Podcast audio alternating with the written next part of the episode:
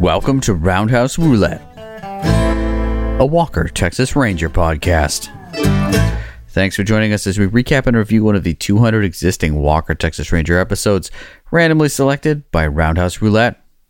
I'm Evan Dalton here with my brother Adam What's up? and uh, our very own $6 million man, Mr. Bob Leahy. Hey, how's it going? Well, we'd like to thank you all for joining us as we recap and review Chuck Norris's weekly takedown of evildoers. Today, we're going to recap and review season 7, episode 11, On the Border, where Walker and the crew take on a corrupt sheriff and a smuggling ring. But before we grab another slice of cake from the Hope House's folding table, join us as we pull up a stool at CD's Bar and Grill. Hey guys, it's been a while. I'll say it has It's been a while. been a while. Sorry, I don't see myself. Damn, bam, well.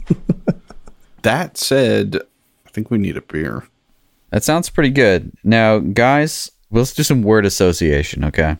I'm going to give you three words and tell me what you think. Bob, you're going to go first, all Okay, right? okay. Simcoe, Saaz, difference. Um, the ocean. Nice. All right. No Adam, why? what do you think of when you hear those words? Instantly, I think about the beer of the week opposites attract from the Bearded Iris Brewery here in Nashville, Tennessee. Nice. Bob, you were really close. Yeah, yeah. what does the bar and grill menu ponder about opposites attract? Do opposites attract? This IPA aims to test the theory with a Saaz and Simcoe pairing. Saaz brings tamed herbal, earthy spice to Simcoe's juicy watermelon candy and strawberry peach exuberance for a pint that's unique and multi layered. what is the difference? Is that a hops too? I guess Saaz must be a hop. Uh, well, Am I pronouncing it right? Saaz?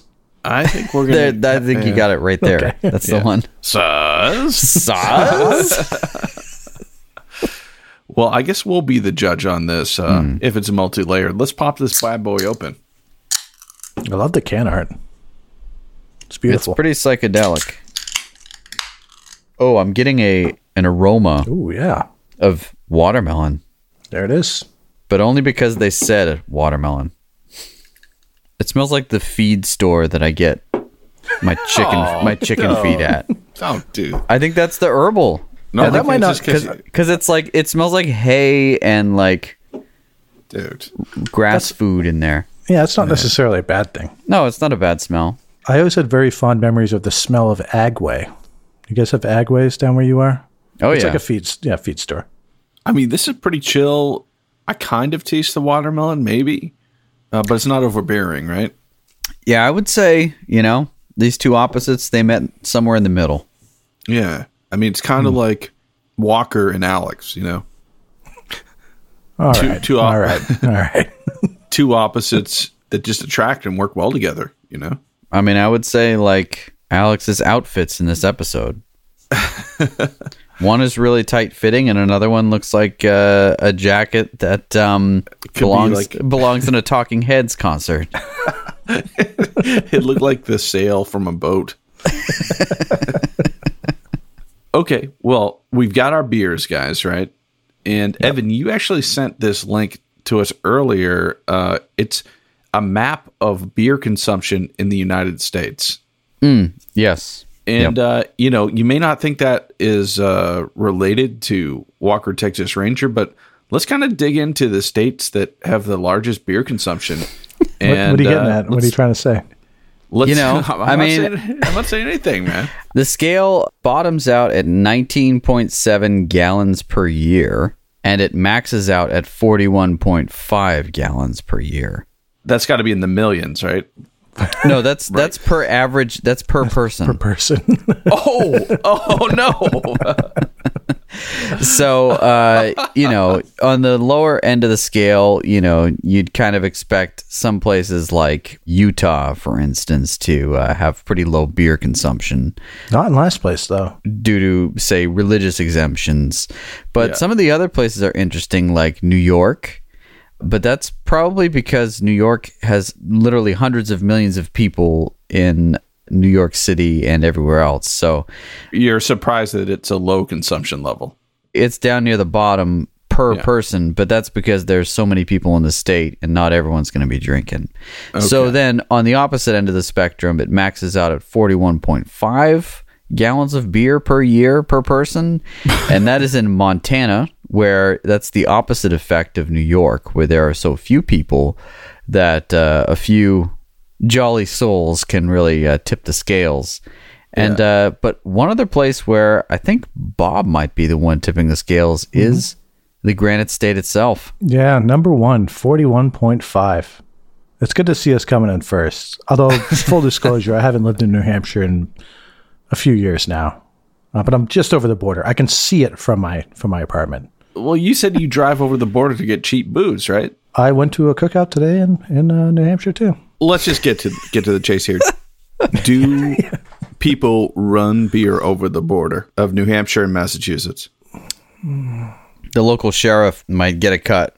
Yeah, yeah. Look, Yeah. this is- Yeah, I mean it's probably safe to say. Yeah, I think now it's mainly uh, Newport's Newport cigarettes get run across the border oh, okay. because those are illegal in Massachusetts because they're menthol. So Ah, okay. So those are definitely smuggled across the border. 100%. I've seen people buying thousands of dollars worth of menthol cigarettes in New Hampshire. Cash. Yeah, they're smuggling them over the border. But And ha- has has uh, you know the Lowell sheriff uh, has he been like, hey Bob, you know you could make probably about sixteen times what you make a year if you were running these menthol cigarettes across the border. I mean, I should probably look into it. You guys say no, man. I'm not going to do that. I'm not going to risk my life. Well, I don't know. It's Breaking Bad? pretty well for uh, our boy here. Well, I, yeah, okay, maybe not. Well, we'll get into the episode in a minute, but there are some definitely some real life parallels here to this beer consumption map. oh, yeah. I mean, probably a lot of people running all sorts of stuff across the New Hampshire Massachusetts border. Absolutely. But dude, mm-hmm. Nu- New Hampshire may be number one in the United States for most beer per person, forty-one point five gallons a person a year. Holy moly! It's funny to think of beer in gallons. Like, Yeah, Yeah. that's like that's like three quarters of a gallon a week. is it really? That's like a twelve, uh, like a twelve pack a week. oh, my God. per person? How is it even? Yeah, I think Adam's onto something with the cross border thing because there's no way someone could drink that much every week, let alone that be the average. Like, uh, Yeah, I don't know. average. It's, it's kind of kind of crazy. But Texas is also in the top ten. It mm. comes in ninth at thirty-one point nine gallons per person in the state of Texas. So I mean, uh, and half of that's Lone Wolf McQuade just crushing pearl beers. Oh yeah, yeah, gotta be. Anyway, I guess that was interesting. I'm not sure. Uh, yeah, I'm not either. Well, up next, we got to hit the socials. We heard from the one and only Marshall Teague on Twitter, and uh, he might have been a little disappointed with our review of uh, Last of a Breed Part 2. Evan, do you want to uh, read what we got here? Mr. Teague says nothing like getting down to the nitty gritty behind the Walker Texas Ranger episode Last of a Breed Part 2 via Roundhouse Pod, a funny take on a Western etiquette, all while sipping a Bjorn Sinner IPA from Branch and Blade Brewery. Perfect pairing. For the love of one liners, a three? Ah, that's tough. Yeah, he did an amazing job as the bad guy. Unfortunately, it rated a 3 out of 10 on the Roundhouse scale here. I mean, I'll throw it out there. If it were an episode of Dr. Quinn Medicine Woman, it would have been up there as a 10 for me. Okay. but it's i mean it, i think our justification was that it was an episode of walker texas ranger and there was no walker texas ranger in it yeah. but he was great in it He was. He was great. it was good Yeah, it was the flashback Western thing that really brought us down, Marshall. Definitely was not you, that's for sure. also damn sure. question did he get a bjorn Center himself or is he just remarking on us Or maybe he did. I mean, he's he's uh he's well connected he's Rudd Kilgore. If he just says, "Hey, Branch and Blade, you send that thing my way," they're going to send him like a whole case of beer. They probably would. And But uh, shout out to Marshall Teague. You rule.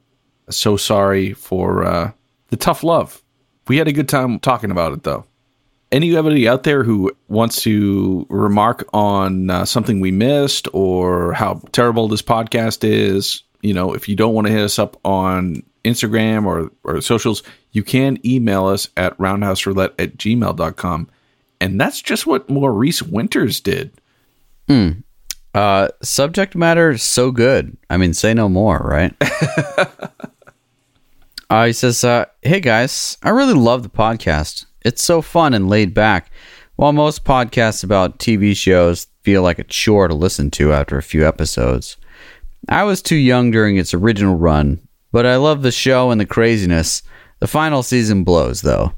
I just listened to the Return of LaRue episode. That's a fun, crazy villain. And you guys were talking about the opera that LaRue was blasting in prison. That song probably sounded familiar because it was a ripoff of Shawshank Redemption.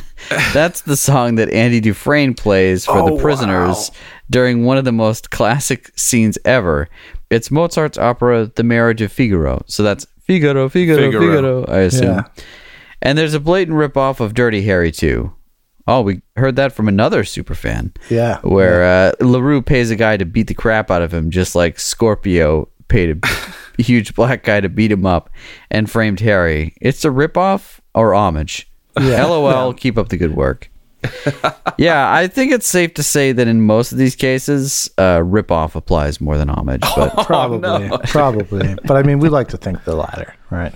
but you know, man. if it works once, why not? I think there's like a quote from John Lennon that he says, "Good artists copy and great artists steal." so there's something to that. I mean, you know, even in the folk tradition or songwriting tradition, people are always lifting little riffs and lines, and that's what Walker does with cinematic history here. Well, we in our last podcast lamented the fact that we had only two written reviews over the whole two years that we have done this podcast. And we pleaded with people to please leave us a written review, good or bad, on Apple Podcasts or wherever you get your podcasts. And we now have, as of this week, a review in 2022. Oh, ah, thank God. KPZ writes The WTR lover's dream. This podcast is a roundhouse kick to the face of all other podcasts ever created. this show brings you back to a time when television didn't bother with complicated plot lines or morally ambiguous heroes. The good guys kicked butt, and the bad guys got their butts kicked. No other details necessary. Amen. It brings a white buffalo tear to my eye. Well done, boys. ah, that's nice. It's very, very nice. Although we still we want some bad ones, so let's keep them coming. We need the bad ones. Five stars. That's all I'll take. I'll take five stars every day. Unbelievable. Unbelievable. Well, thank you, KPZ, for ending our drought. These reviews help other people find the podcast. And, you know, we're just trying to spread the love of Walker, Texas Ranger across the universe. All right. Well, we've got a lot to cover this week. Uh, so let's get on into it. If you're watching along at home and don't want any spoilers, hit that pause button and watch season 7, episode 11 on the border. And then come right on back to us, please. Well, welcome back. Let's dig into this beast. This episode originally aired on December 12th, 1998. And it opens on a familiar home. Yeah, the Hope House. Is that like Alex's charitable, what would you call it? Battered woman shelter. It's, so that's, you you probably know, don't call it's, it that anymore. it's a Probably a better way to catch-all. say. It's a catch-all. it's it's for anybody in need, really. That's Yeah. and it actually we should pull up the an acronym because it said it on the sign. Did Oh it yes, not? it stands for uh, "Help Our People Excel." that is a catch-all. No, Who are is, their yeah. Who are their people? Doesn't matter. Everybody. Yeah. Erewhon. uh, in the case of uh, this festival, I'm not exactly sure what was happening, but um, Yeah, they're like having like a cookout, like party at the Hope House. I guess it's in the backyard because we kind of get this establishing shot. Mm-hmm. And then there's a backyard that probably is not physically possible to be behind the Hope House, but we're just going to go with it. yeah, I mean, you know, it's a banging party when they've got clowns and they've got two of them. They're creepy AF. Yeah, that's that was pretty scary. Also, super confused Because if the Hope House is meant to put the focus on people trying to get their feet back under them, uh, why is the entire focus of this party around a horseshoe competition between CD and Trivette and Walker and Alex? Yeah, the core four are playing a game of horseshoes that seems to go on forever. Yeah. It is like a three minute. I, I looked at it, it was like three minutes of them playing horseshoes. It does. It does go on forever. Yeah. Let me tell you that that that uh, those pits are not regulation length either. They're like ten feet apart. Come on. Alex bullseyes one, and everyone's like, "Yeah, she nailed it. She got it great." And then it's Trivette's turn to throw the horseshoe, and he totally misses. Right? Mm.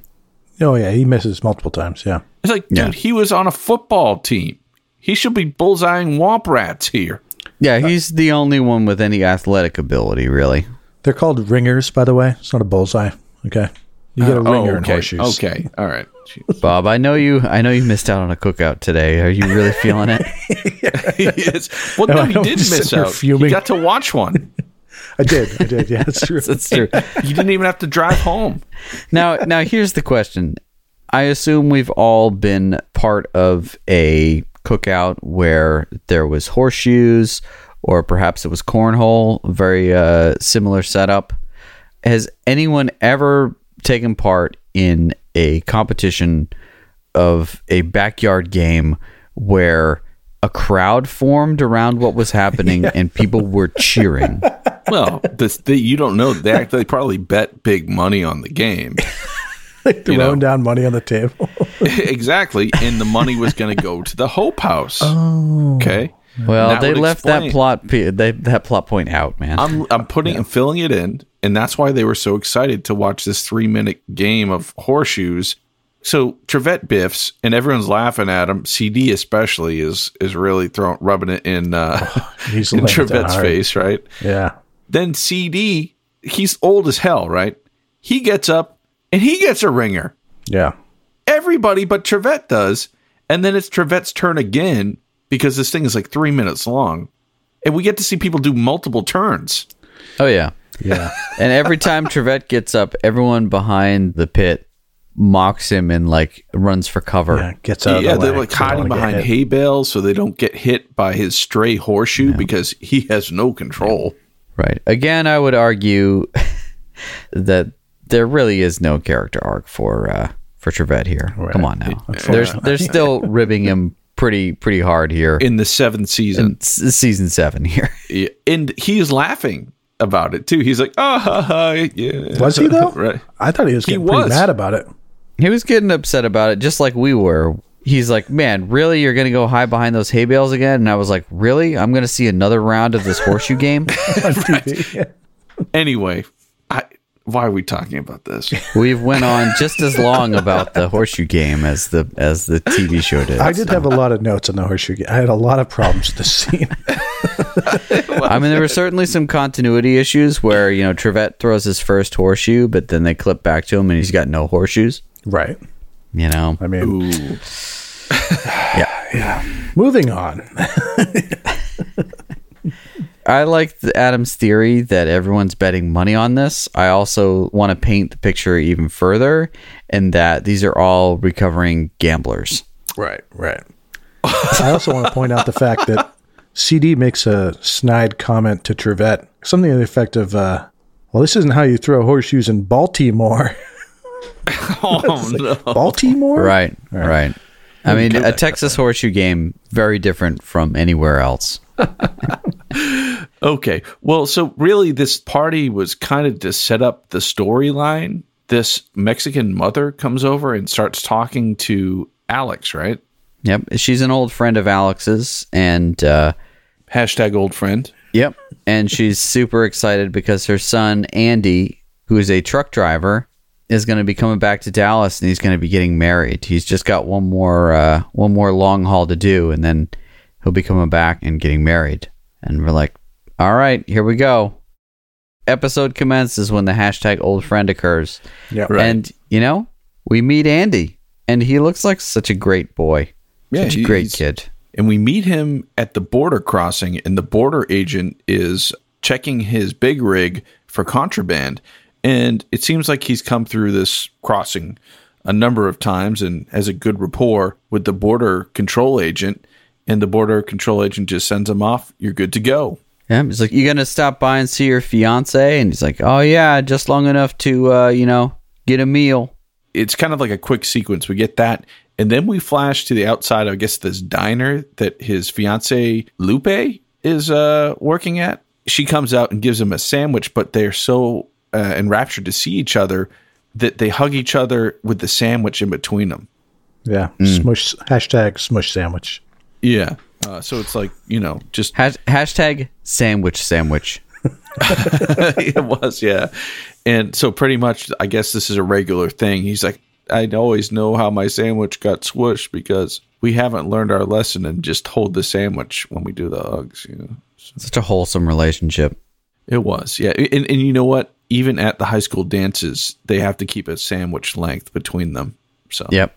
Yep. Well, it's a subway foot long, so it's about ten inches. so pretty much, you know, wholesome relationship, cute young couple. He gets a sandwich, says, "Hey, you know, just one more run, and I'll have enough money for us to get married." Sandwich for dinner.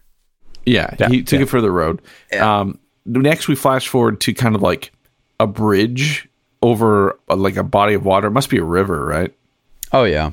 Yep. And it's at night, and we see like five cop cars with their lights flashing on this bridge.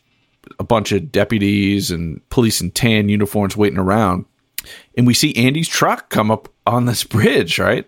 And one of the guys just flashes him down, like, "Hey, time to stop," you know. So Andy gets out of the truck, and you can tell from his expression that this has happened before in the past. Something's going down, and uh, basically he gets a lot of pressure from none other than the sheriff of this Right. town, and the sheriff is played by the six million dollar man himself, Lee Majors.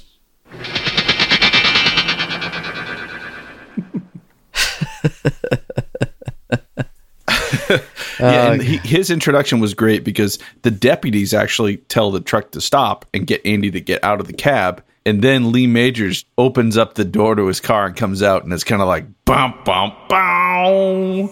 The sheriff has something to say to Andy. Right. He basically is like, you know, man, you can make a whole lot more money if you run what I want you to run for me. And Andy's like, I've told you before, I don't want to do anything illegal. And if you ask me again, I'm going to report you to the authorities. Oh, no. Bad And idea. uh, that's the kiss of death because um, as soon as he says that, the, the sheriff gives a little nod there to one of his deputies who uh, attaches a magnetic. Uh, I almost said bomb, but this is a this is a theatrical bomb, which is basically a black plastic box with a blinking red light and an antenna on it. Right. That is the bomb for the television viewer.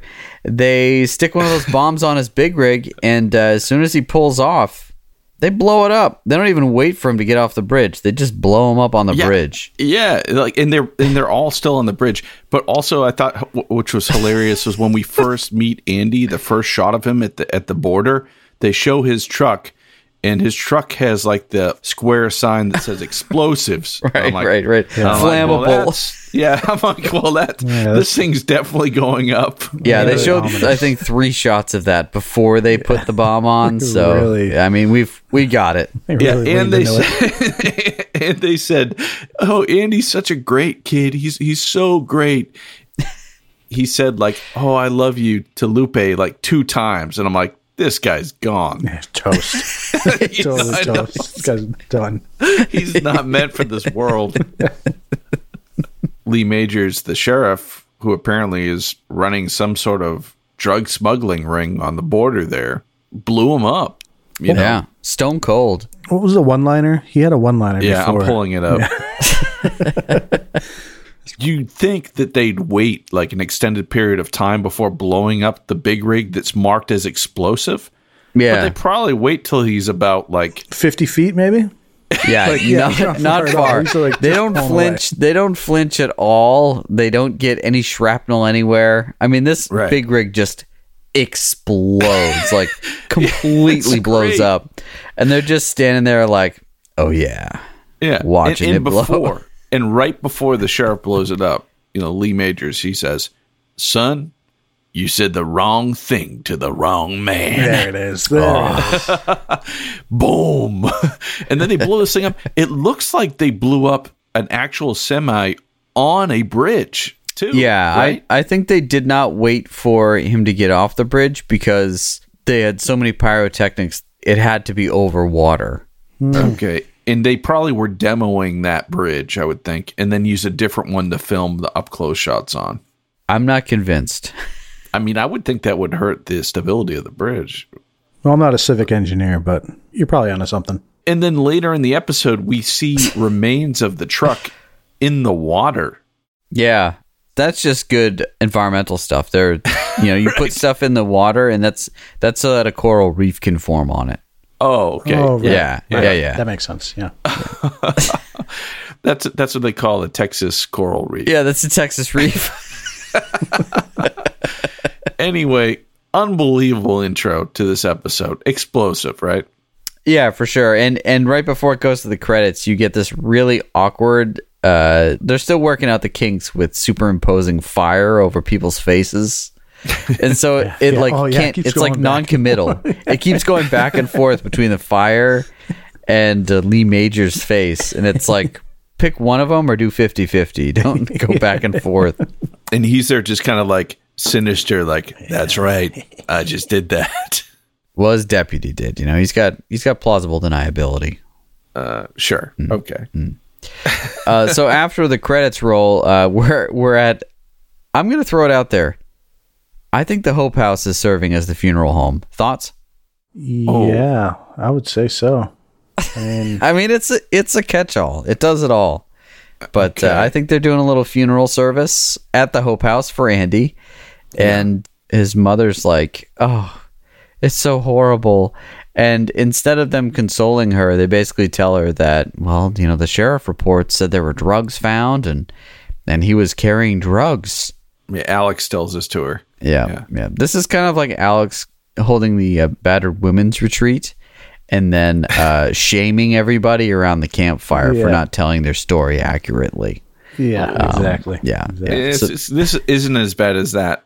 Is it? She harps on it though. She kind of comes. She comes even after she's like the woman's like pouring her heart out. She's like, "Yeah, but you know, you never know. He had drugs on him, and you know, the cops found it, so it has to be true." He was coming from Mexico, so uh, the mom was saying, "Oh no, he would never touch drugs or whatever." Alex is just like, "Well, I don't know." sometimes all it takes is a little bit of drugs in the system, and whew, there you go. And the mom's like, "No, he never would." And she's like, "Promise me you'll look into it." And then Alex is like, "Oh, okay. Yeah, it's reluctant. It's is definitely reluctant. Yeah, I mean, you know, I guess this is what the Hope House is all about. So I'll look I into guess, it. I Yeah, guess. okay. they go to CD Bar and Grill. Nice to nice to see that. And um, as they enter the bar and grill, they're still discussing Andy's death. Like, like CD's like, well, seems open and shut to me. They Yeah, found he- drugs on him. He was a drug dealer. There you go. He got blown up. yeah, yeah, yeah. And Alex is like, well, you know, you guys are always telling me to trust my gut. So let's investigate the circumstances behind Andy's death. And Walker's like, all right, fine. And he brings Trivette into it. And Trivette's like, I have no agency here, so yeah, sure. this is them ripping on Trivette again. Yeah, yeah. Pretty much. Alex is like, "Well, I'm going to go check on it. Walker, you want to come with me?" And he's like, "Yeah." And Trivette's going to come too. And Trivette's like, "I am." And Alex goes, "What else better do you got to do?" Yeah, loser. Yeah, come on, guys, give Trivette some love here, man. At least give him a day off. You know, from You know ripping what though? You know what? At least Trivette doesn't ride in the middle of the truck. that would have been Yeah, awesome, actually. yeah, so so pretty much Squeezed up. Walker, Trivette, and Alex all get into the Dodge Ram. Road trip. Yep. And they drive on down to the border. Good times. Meanwhile, uh, the credits are rolling during that bar scene, and some of the credits I see are uh, implying that the Sons of Thunder, they're here. Yep. We get to see the Sons of Thunder after their, I guess we could call it their pilot in the TV show, the Sons of Thunder episode. Yeah, it must be. So Trent is now uh, running his karate dojo by day and also uh, private investigator business by day.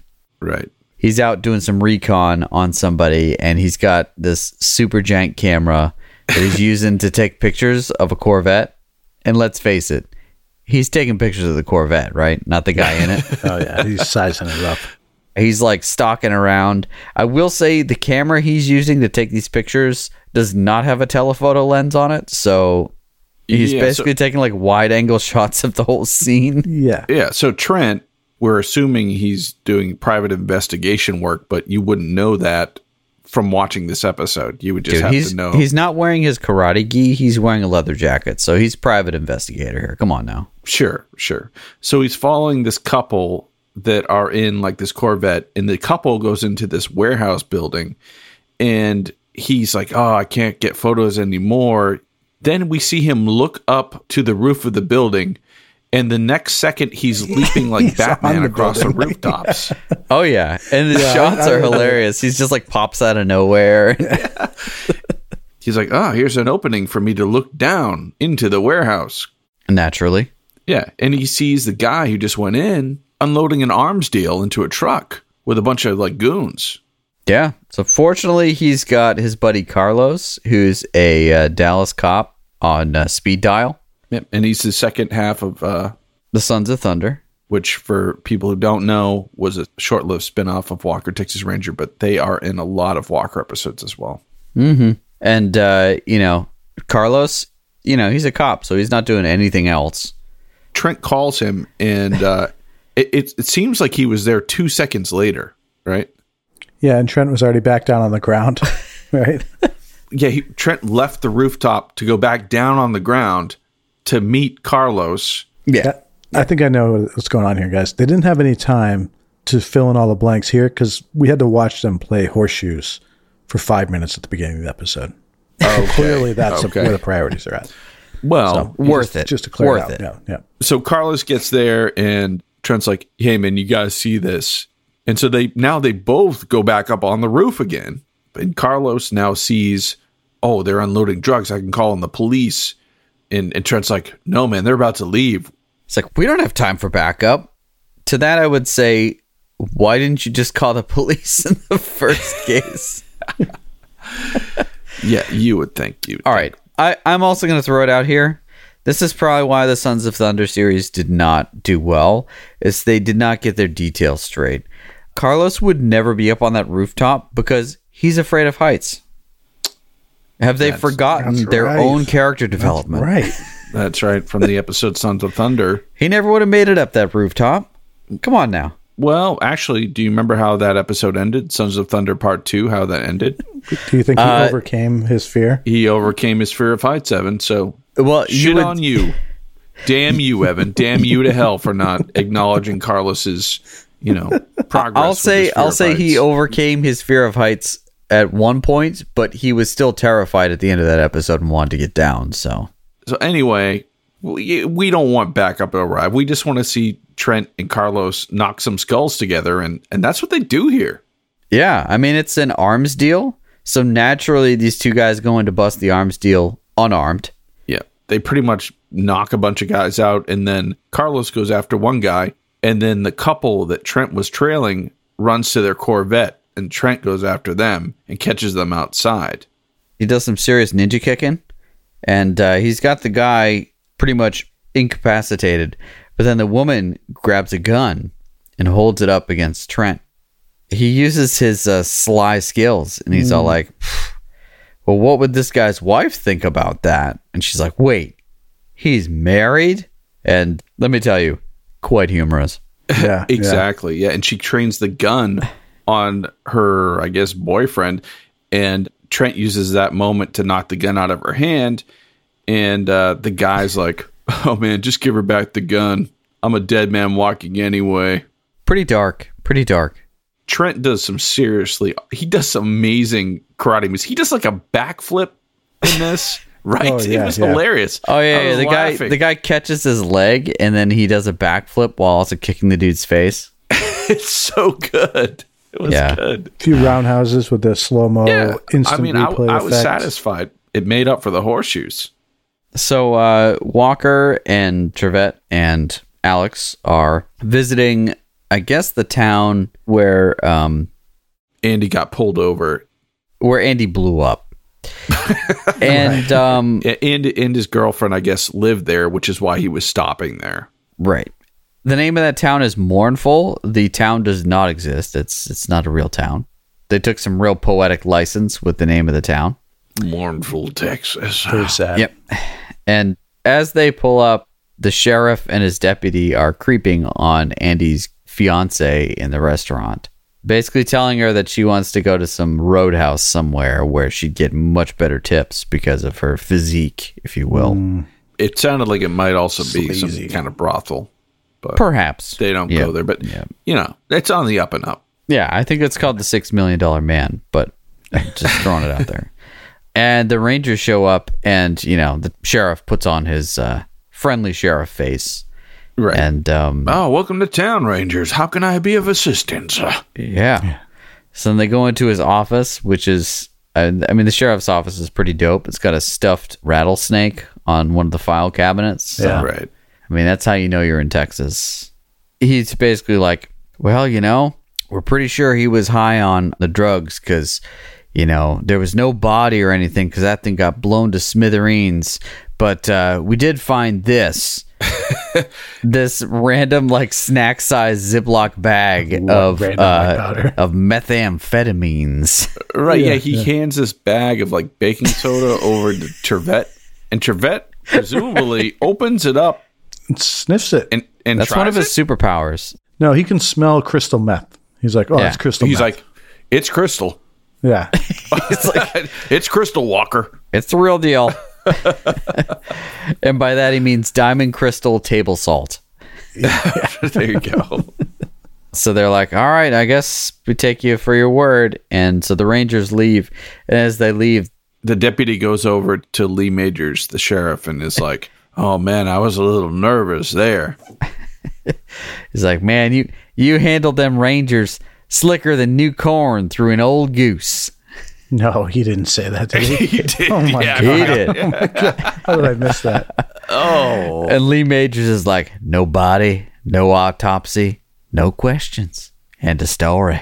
But it's not the end of story. These are not your typical Texas Rangers. yeah. This is Walker. He's gonna be in the Texas Ranger Hall of Fame. I mean, he's there already as somebody A else. tour guide. Yeah, yeah. Tour guide. But Well, yeah. Okay. That too. uh, but can we go over this new corn through an old goose? uh, slicker than new corn through an old goose. What the hell? The hell does So- that mean? I'm assuming uh, an old an old goose's uh, inner workings maybe aren't as good as you know a younger goose. So That, you know that it's cob in. just slides right through. I guess it you know the corn just comes right out solid. Ugh. What about an old corn through an old goose? It probably wouldn't Look, man, I, out as nice. I don't know. Uh-uh. I, this is a Texasism. We haven't had one of these for a while since Swan Song, Okay, right? Oh. Wasn't there? There was one in that one. Well, there was a guy who was like, I'd crawl up his butt and out his mouth for that kind of green. Yes, this is this is in the same realm as that. I'm Yeah. pretty sure. Well, it's kind of it's like corn going through someone's digestive system. So I wonder if this episode was written by the same person I because they've could got a, been. they've got some sort of like digestive fetish. Could be. I mean, we're lingering on it too. So I, I just couldn't. Uh, yeah, it's clearly just we're- it's so savory. Okay, let's move on here. super gross. All right. so Walker and Co. Obviously, they got to do their due diligence. So they visit this bridge. Where Andy blew up. Yeah, and and this is what we were talking about earlier, where they they had the carcass of the exploded truck that is now down in the riverbed. But the best is they show this shot of Trivette, Walker, and Alex peeking over the side of this bridge down to the water where the truck is. And then it cuts to them down in the water by the truck. And you're like, okay. And then they go back up to the bridge after inspecting. And they're like, I don't know. Something doesn't add up here. I think we got to go into town and start asking around.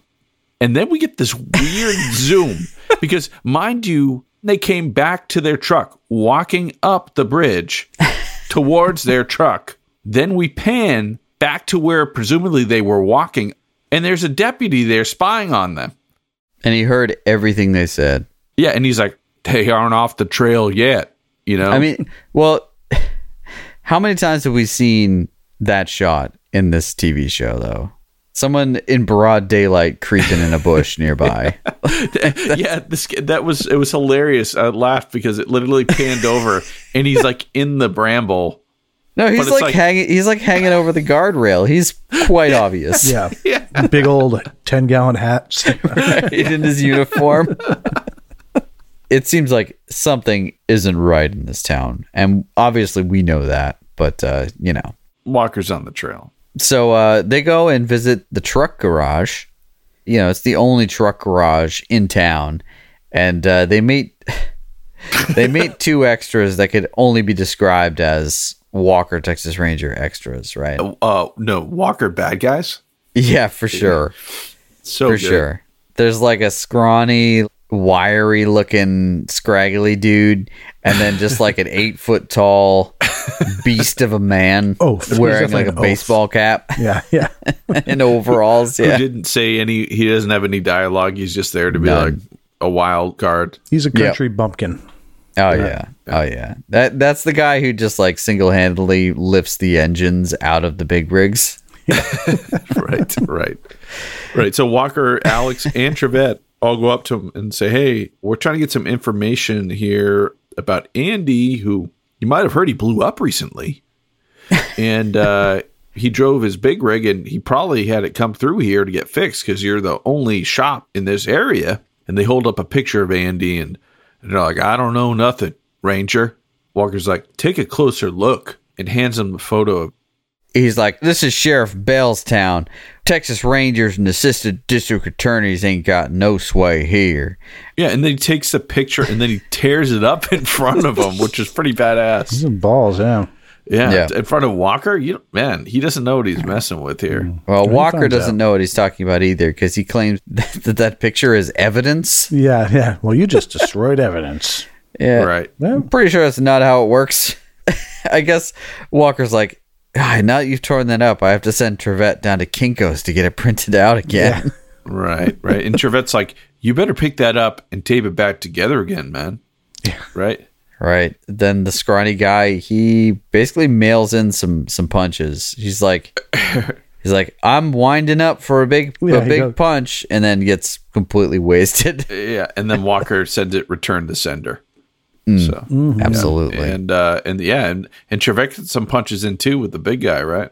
oh yeah. pretty good fight, you know. And Alex is just kind of just like standing there watching two officers of the law just beat up people, Yeah. Yeah. Right. and she's the assistant district attorney. But Dude, I it's this is how it's season done. 7. She's seen this enough.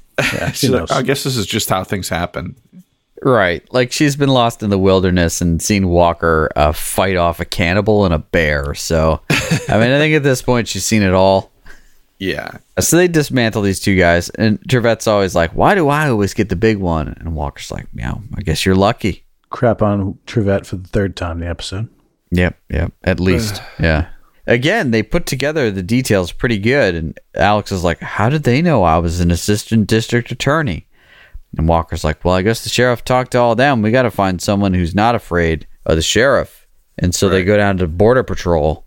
He's a federal officer, not a town officer.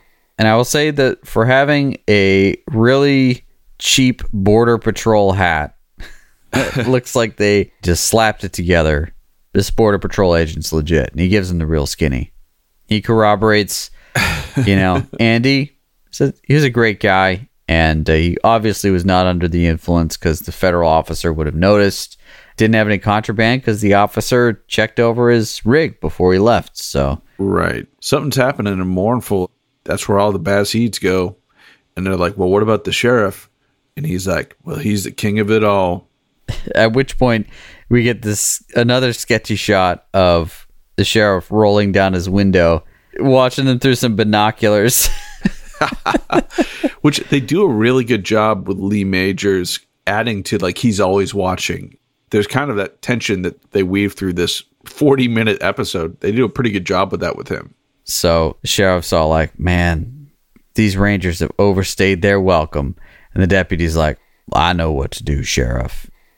So that's that's like, oh man, what's gonna happen? Are they gonna blow them up too? Right. So it's all right. The tension's really building, so we get a little bit of levity here, and we get some hijinks between Carlos and Trent.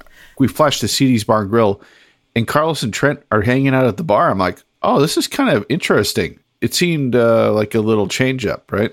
Oh, definitely. Yeah, I was wondering uh, because we had Trent and Carlos earlier in the episode. That story just went away, so it's good to see him come back. Yeah. So Carlos basically has hooked Trent up with a date. Unbeknownst to him. Right. And Trent's like, well, this is a blind date then? And and Carlos is like, look, man, there's this girl. She's clearly the one.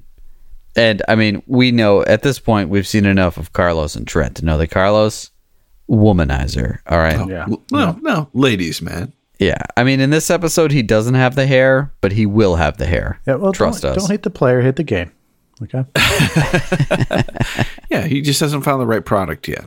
Which is uh, longer hair and a Camaro, I think. But, anyways, he's basically hooking Trent up with his date's sister, Right. and uh, they show up and jokes on Carlos because they're twins. Right. And he goes over to the girl that he has the hots for and says, Oh, so good to see you. And she's like, He got the wrong twin. And he's like, I knew that. Classic, twin humor. You know. Classic. Exactly. Yeah. I think he marked her hand after that. As they're you know talking up the twins and whatnot during their breakfast date. Yeah. When are they meeting they're over there? they're drinking coffee prior to the women showing up. So I'm assuming it's a breakfast. It's a brunch date. They're having brunch at CD's. Yes, that's a date. It's a hot date. yeah, because CD comes around and fills up their cups with coffee as they're talking before. Wow. Okay. So it's breakfast at CD's, man. It's it's a hot date. what do you think he has on the menu for brunch? Uh, coffee. No eggs, Benny. No, I think it's I think it's coffee and peanuts. He, may, yeah. In the shell. he Yeah, in the might do like like a over easy egg with chili on top. I could see that. Gross. He just throws a whole egg into the chili. Shell and all. yeah, he cooks the egg in the chili. and the- Uh, That's a Texas shakshuka, I think is what that's called. um. So yeah. Anyways, uh, while they're having their date, Walker actually calls Carlos. on his cell phone. Yeah, from the border patrol, and he's like, "Carlos, are you up to anything?" And Carlos is like, "You know, Trent is actually macking on both of these women, and Yeah, he looks over and he's like, lost cause." Exactly like Trent's over there flirting with both the twins. It's looking like things are going to go good for Trent with both twins. And uh, that's this, this, these are the thoughts going through Carlos's head as he talks to Walker, and he goes, "No, I'm not doing anything, Walker." so he got Walker blocked. Yeah, pretty walk, Walker blocked. Walk blocked. Right. So Walker wants Carlos to basically take a helicopter and meet them in Mournful, which to the seems kind of Mexican border. Right, Yeah. kind of ridiculous. and you know the Texas Rangers they kind of do their own thing, but they're a smaller organization than say the Dallas Police, right? Do they have a helicopter at their beck and call? I think Walker does though. Like how many how many politicians and everyone else has like Walker saved? Like he's got a million favors he can call in. He's always got a helicopter. A helicopter at any time. Yeah. okay. Surprised they don't show the helicopter in this episode though. Well, Yeah. they use the budget elsewhere, as we'll get to. Yeah. And So they can just they can so- just like imply that there's a helicopter, and that's kind of almost as good. That's right. Like, right. We didn't want to watch the whole three-hour ride. No, I'd rather watch horseshoes. Um, so while Carlos is on the phone, Trent has got some real great conversation going where he's just asking them if they like to dance, right? Right Now, here's my you can edit this out, but here's my here's my question. After Carlos in. leaves, how quickly does Trenton then go? Remember, he's the son of a pastor here. How uh, how quickly does he go? So have I told you about your Lord and Savior Jesus Christ? Wait, so you think that uh, Trent kind of uh, muddled the whole thing up with the twins by bringing Jesus into the situation, into the threesome? Guaranteed. Yeah, he could have waited till afterwards to bring Jesus into the thing. Nope. Okay. Not Trent. Carlos would. Trent, no. Yeah. Yeah. Yeah. So Carlos would have been like, next morning, he'd be like, all right, ladies, let's go to church. That's what you're saying? Maybe. Maybe. Oh, wait, so, but that's how he gets rid of the girls, right? That's how he rolls through all the girls so quick. It's his patented technique. that could be it.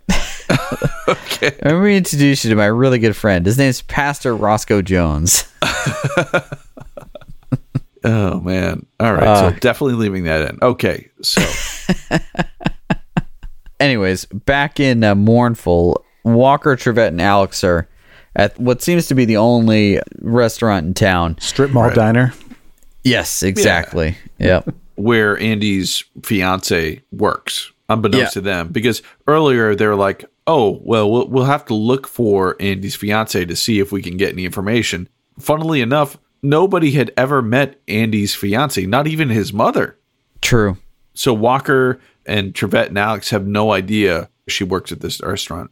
So they get to this restaurant and there's a welcoming committee for them. Yeah, our boys from the uh, repair shop, right? And a few more. Yeah. Oh, totally. So much flannel. yeah. And I'm Oh, really God, glad yeah. to see those two goons again and come back for more. They're like, well, Rangers aren't welcome here or something. And then Trivette and Walker, I guess you could say playfully refer to each other as Ranger Walker and Ranger Trivette. I guess to mock the guy. Yeah, yeah. It was kind of like a reverse mock. Right. He's like, Are you mocking me? And to that, I would say, I have the same question. Yeah, uh, yeah. I was like, not sure. they're really not. I guess. I don't know. But then when the, to that question, they're just like, oh yeah, we are. yeah. Uh, fight ensues, and, uh, Right. you know. And again, Walker and Trivette don't throw the first punch, but the moment a fist is in motion, Walker's fist moves faster. Let's yeah, I mean, the that. the guy, Again, the guy the lead winds up again. Lines just winds up way back. Yeah. He gives him about five seconds for a while. And this Yeah. fight was amazing, was it not? Yeah, there's like some throat throat punching and roundhouse kicking and to the face. yeah, right? yeah, it's a real deal. It's, it's kind of extended. and totally unnecessary, by the way. Yeah, right. Like these guys yeah. came out of nowhere just to be like, "Oh yeah, remember us? We're going to fight you again." Yeah. Well, the Nothing to do deputy with the sent plot. him there. You think Yeah, yeah, yeah. This is the I know what to do, sheriff. The deputy. that was it? Yep. Well, I know, I know, on. I know. Yeah. I assume when that guy said that was it, I was like, "Oh, he's going to kill him." Right. Look, man, it's small town. Yeah, yeah. Yeah, okay, small fine, town. My mistake. And and honestly, what Texas Rangers know karate. So Yeah, it was just their unlucky day. all right. They they clearly it's such a small town they'd never heard of Walker and they didn't know who they were dealing with. I find that hard to believe. I mean, his reputation does precede him everywhere. sure. Yes, he he is the ranger with a helicopter on beck and call. So Right.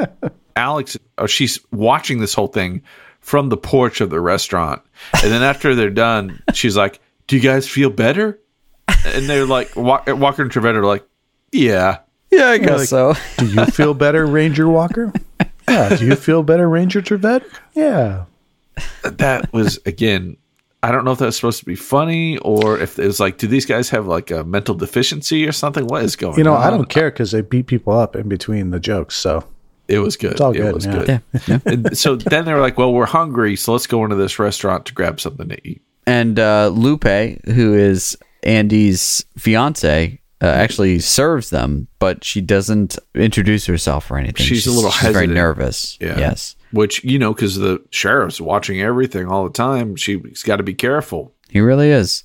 Trivette gets the check, and I thought for sure she wrote something on the check because he looks at the check Right. and then he hands it to Walker. And I'm like, oh, she wrote something it. on the check. But instead, it was a joke, and they just hand it to Alex and, and ditch her with the bill. We're going to lure the wolf into the hen house. Alex, you go find his girlfriend. And all she had to do was pay the bill. Yep, pretty much. And she's like, oh, I'm Lupe. and she calls herself Lupe.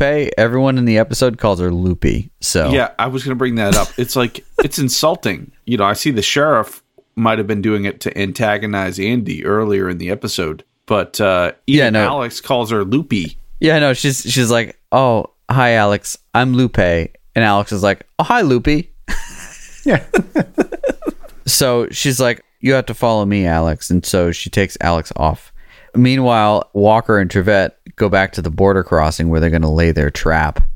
And as they're laying the trap down with this uh, border patrol agent and Carlos, there's a really sketchy truck driver who sets off some red flags. And before they can further inspect his big rig, he speeds off.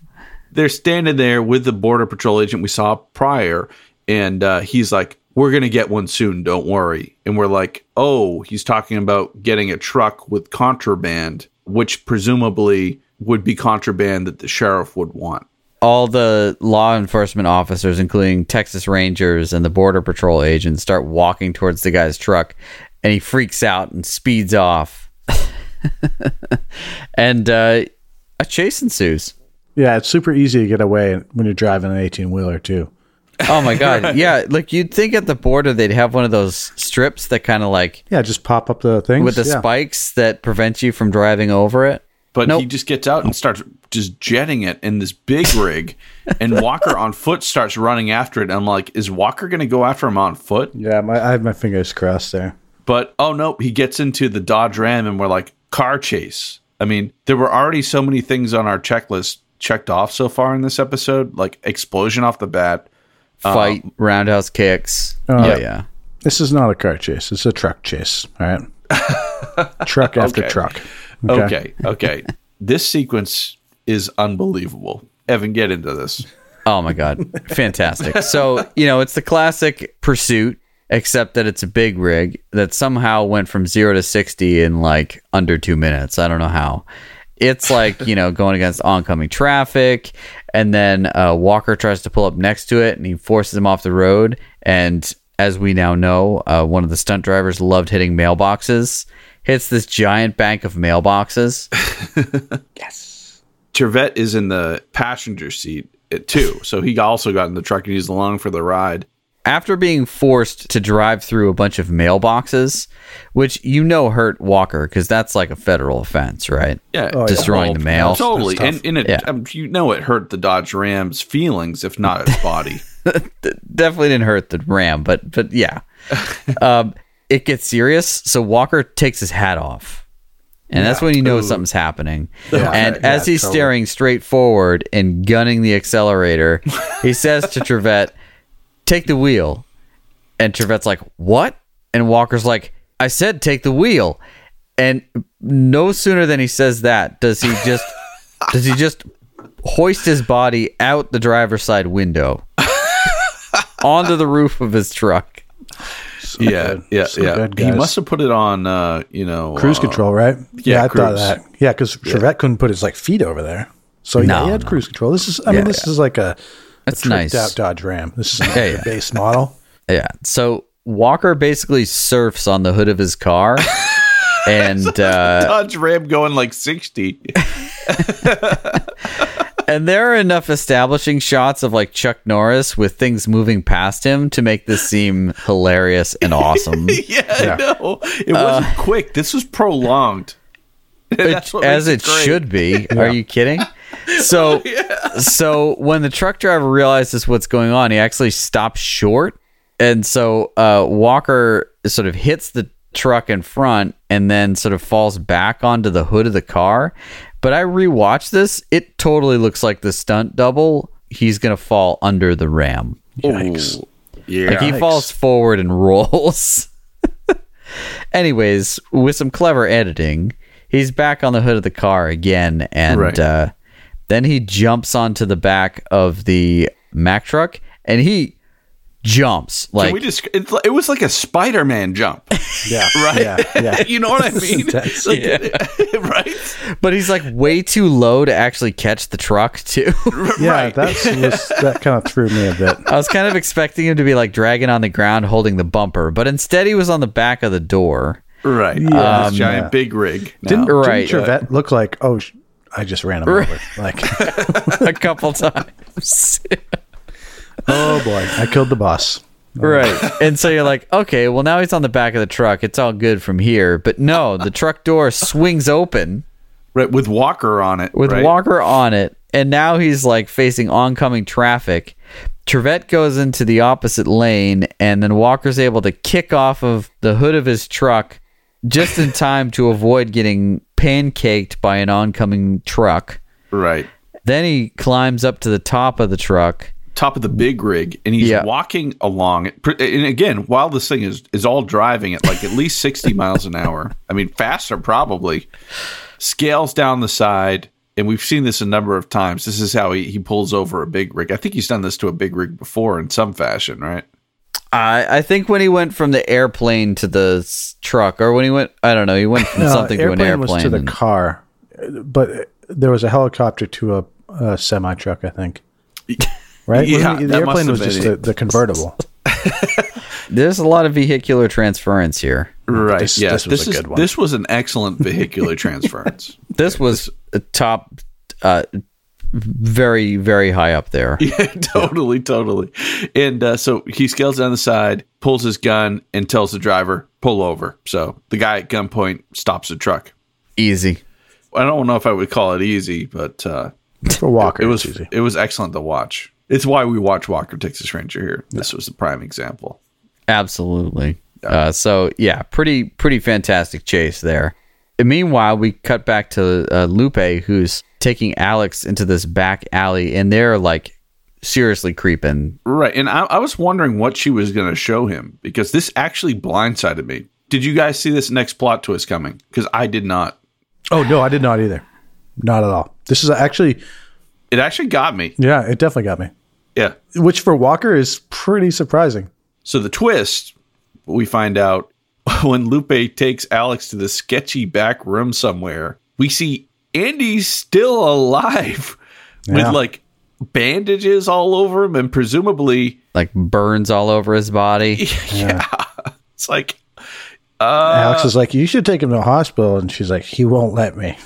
It's like, right, yeah, ah. because the sheriff, he knows everything. He knows that once he goes to a hospital, he's a dead man. So like of the at this point, how long's he been in there? Like a week? Oh, I don't know. I mean, I guess if he's not dead, he's fine, right? he really loves her sandwiches. Oh yeah, I bet. that's true. Yeah. Yeah. he's living on those sandies. Yeah. Mm. Yeah. she says that after the explosion, he crawled out of the water like Anakin Skywalker. Mm. Did he make his way home? He, she said. Uh, he found her. Yeah. I don't understand how that's possible in his condition, but good on him, right? Because he yeah. looked pretty haggard. Look, he's a good boy. All right. Uh, good things happen to good people. Yep. So just as Alex is like, well, you know, Walker and Trivette, they'll find us, and then we'll figure out what to do. Uh, boom, the door kicks in, and the sheriff's got them at gunpoint. yeah. yeah.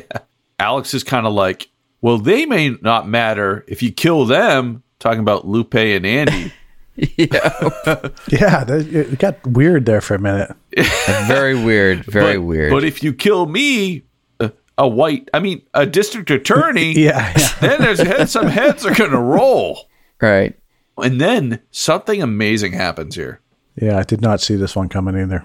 Me neither. I thought for sure she was just going to be taken into custody by him. And Evan, you've actually brought up this fact before. Alex, of all the years of being with Walker, Walker owns a dojo.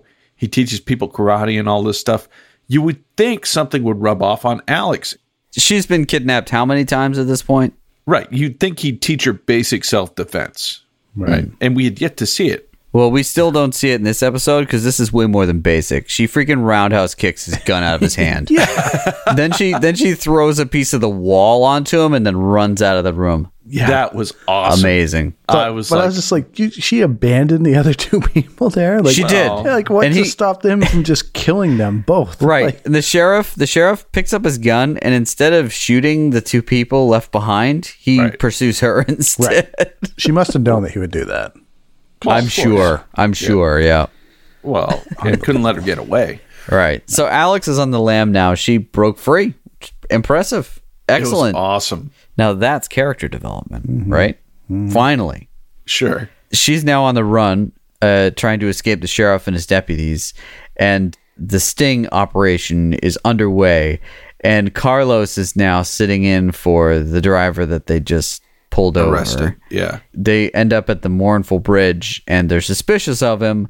The deputy's there to make the collection. He's kind of like, You're not the guy we usually deal with. And Carlos is like, Oh, he got sick. Do you want to make this deal happen or not? And the deputy is like, Oh, yeah, I'll get you the money and uh, let me just inspect the goods first. So, You'd expect the goods are like drugs or like, Like stolen electronics or boxes of something.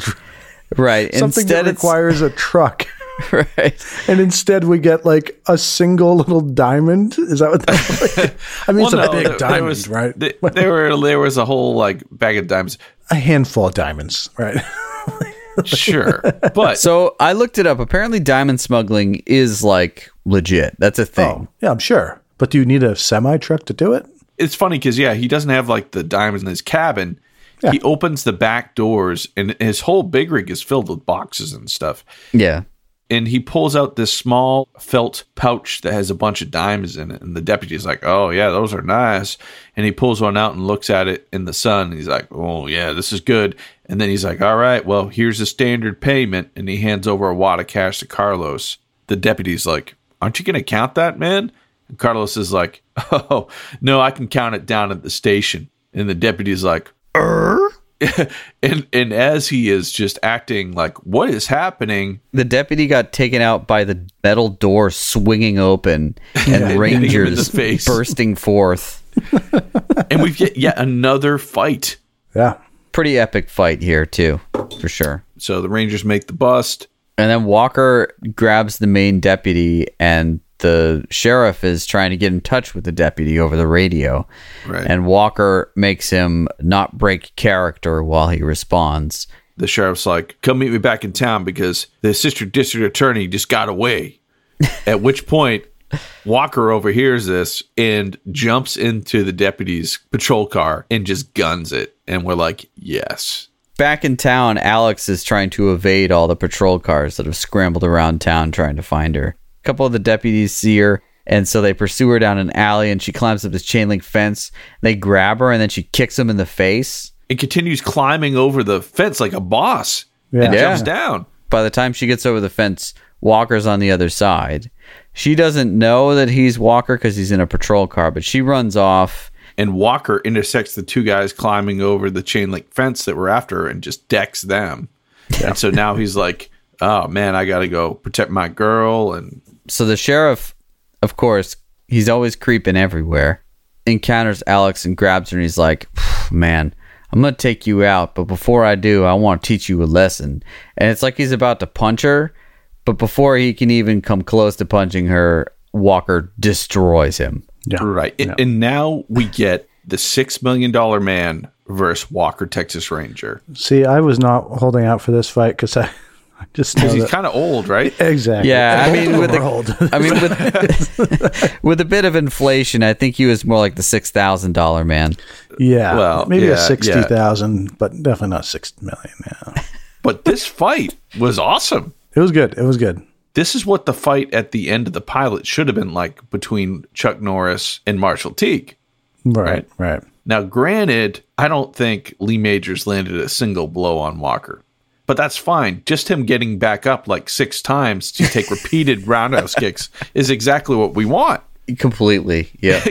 Chuck Norris is throwing a roundhouse kick in the guy's face, and he gets down on the ground, and you're like, okay, he's he's down for the count, and then. Lee Majors gets back up, and then Chuck Norris nails the guy again with repeated multiple angle roundhouse kicks.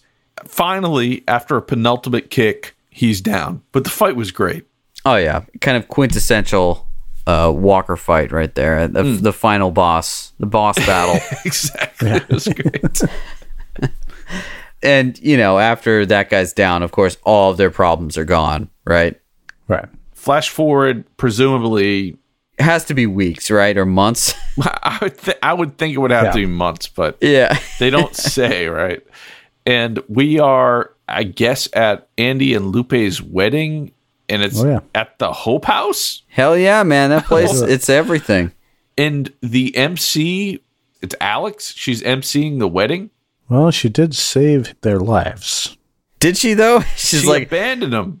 I mean, funny story. These two were held at gunpoint, and I told a man that he could kill them. and I ran away. She's like, as they won't be missed, could. but if you kill me, I know. It's true. she was just trying to leverage with the guy, but it did come off a little racist. Okay. Uh, well, yeah, let's, let's just leave that at the door. but you know, it's all good.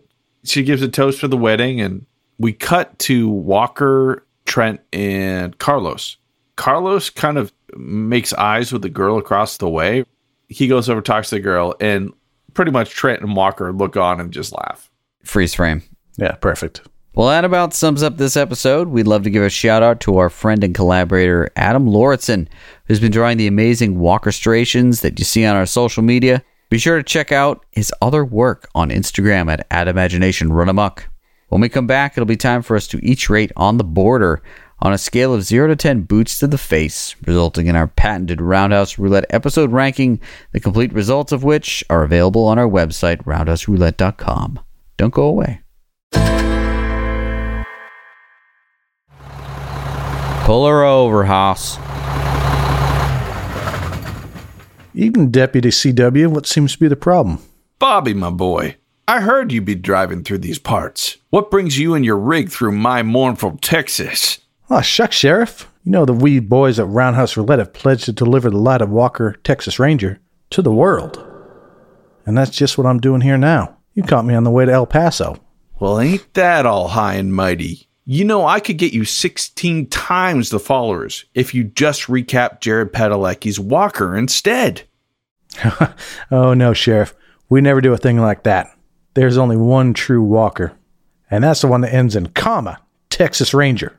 Speaking of which, if you listeners would like to join us in our mission, please share the pod with a friend or leave us a kind review wherever you get your podcasts. Likewise, if you'd like to help us keep the lights on at headquarters, check out our shirts, posters, and freshly cleaned vintage action figures at roundhouseroulette.com or join the fun on our Patreon page. Most importantly, though, we thank you for listening. Suit yourself there, boy. Enjoy wallowing in obscurity. I bid you safe passage to El Paso. Hey, did Deputy CW just mount an explosive underneath my truck bed? Nothing to see here, Bobby.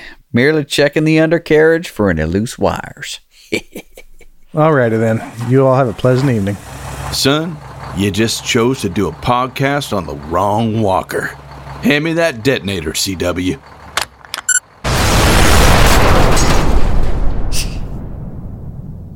Welcome back. You know, they come for the podcast and they stay for the ads, I'm sure. Oh, All right. Well, uh, what did you guys think of this episode? Uh, I like this one, guys. We had the just general action. yeah. We had explosion. We had Lee Majors. Yeah. Yeah. The $6 million man. The same. We had a vehicular transference. We had some roundhouse kicks, and we had CD dancing. so I'm hovering around seven and eight, and I think I'm going to lean after talking about it here with you boys tonight. I'm going to hit an eight on this one. Nice, Okay. Bob. Nice. Yeah. Evan, read us off the stats for this episode because it needs to be done. Fantastic stat line. Uh, number of fights, five. Number of roundhouse kicks delivered solely by Walker, three. Number of explosions, one. And let's face it, epic. They blew Yeah, up a semi on a bridge. Mm, good one. and one vehicle chase. Also, credits roll till 15 minutes 13 seconds in this episode. So mm. come on now, it's got it all. Yeah, Yeah, yeah. good numbers across the board. I'm in a complete agreement. You know, there was nothing revolutionary in this episode, uh, and that's what makes it so great. Mm. Uh, so, I mean, I, I think you know, if someone were to see just one episode of Walker, this is certainly a contender for sure. Like, I thought this episode was awesome before the car chase. But that car chase just escalated out of nowhere. And to see Chuck Norris, just see him just like haul himself out the window, hilarious. I'm right with you. I think this is at least an eight. I'll, I'll go an eight on this one too. This is a great episode. Yeah, until the truck, I was like, uh, this has definitely been fun. But then when he like literally is surfing on the front of the Dodge, you know, chasing at high speed and uh, jumps off the hood like Spider Man, like literally like Spider Man. I was thinking going into our conversation about this, like a seven, honestly. Blown apart, I gave a nine, and that was just like a, a wild ride. You know what I mean? level. The whole Yeah. episode was just a wild ride. This, you know, had a few little stops along the way. So yeah, I think you're right. Eight. Unanimous decision. I like it. Nice. Well, that gives this episode a roundhouse rating of straight up eight boots to the face. Ah! And I think we can all agree that if we ever make our way down to Texas, we have to find the Hope House. Uh, in the meantime, let us know what you think on social media or by emailing us at roundhouseroulette at gmail.com. And when we come back, we'll spin that roundhouse roulette wheel and select our next juicy episode. All right, we're back. Bob, you gonna spin that thing? Season 8, Episode 15 Thunderhawk. Thunderhawk. I love the name. Oh boy. Walker hunts for a missing sonic weapon, only to discover it has been snatched from the thieves who stole it. Yeah, so apparently thieves stole a sonic weapon and then it was stolen from them. Oh boy. So he's got two hmm. people to chase down. Double What a whammy. mess. Yeah. All right. Well, we hope you'll join us next time when we share our reactions to season 8, episode 15, Thunderhawk. In the meantime, share your opinions with us on Facebook and on Instagram at, at Roundhouse Roulette and on Twitter at, at Roundhouse Pod. Please rate and review us on Apple Podcasts or wherever you get your fine podcast. Maybe we'll even read your review on the podcast. So Yeah, who knows? I mean, we we, do, we will. I, think promise. we will. Yeah, we've we've only got three, so odds are we'll read the fourth. Oh, man. All right. Well, thanks for listening. And uh, until next time, May the, May the uh, eyes of the Eyes Ranger. Be a be upon you. When you're in Texas, look behind you. Oh, 'cause that's where the ranger's gonna be.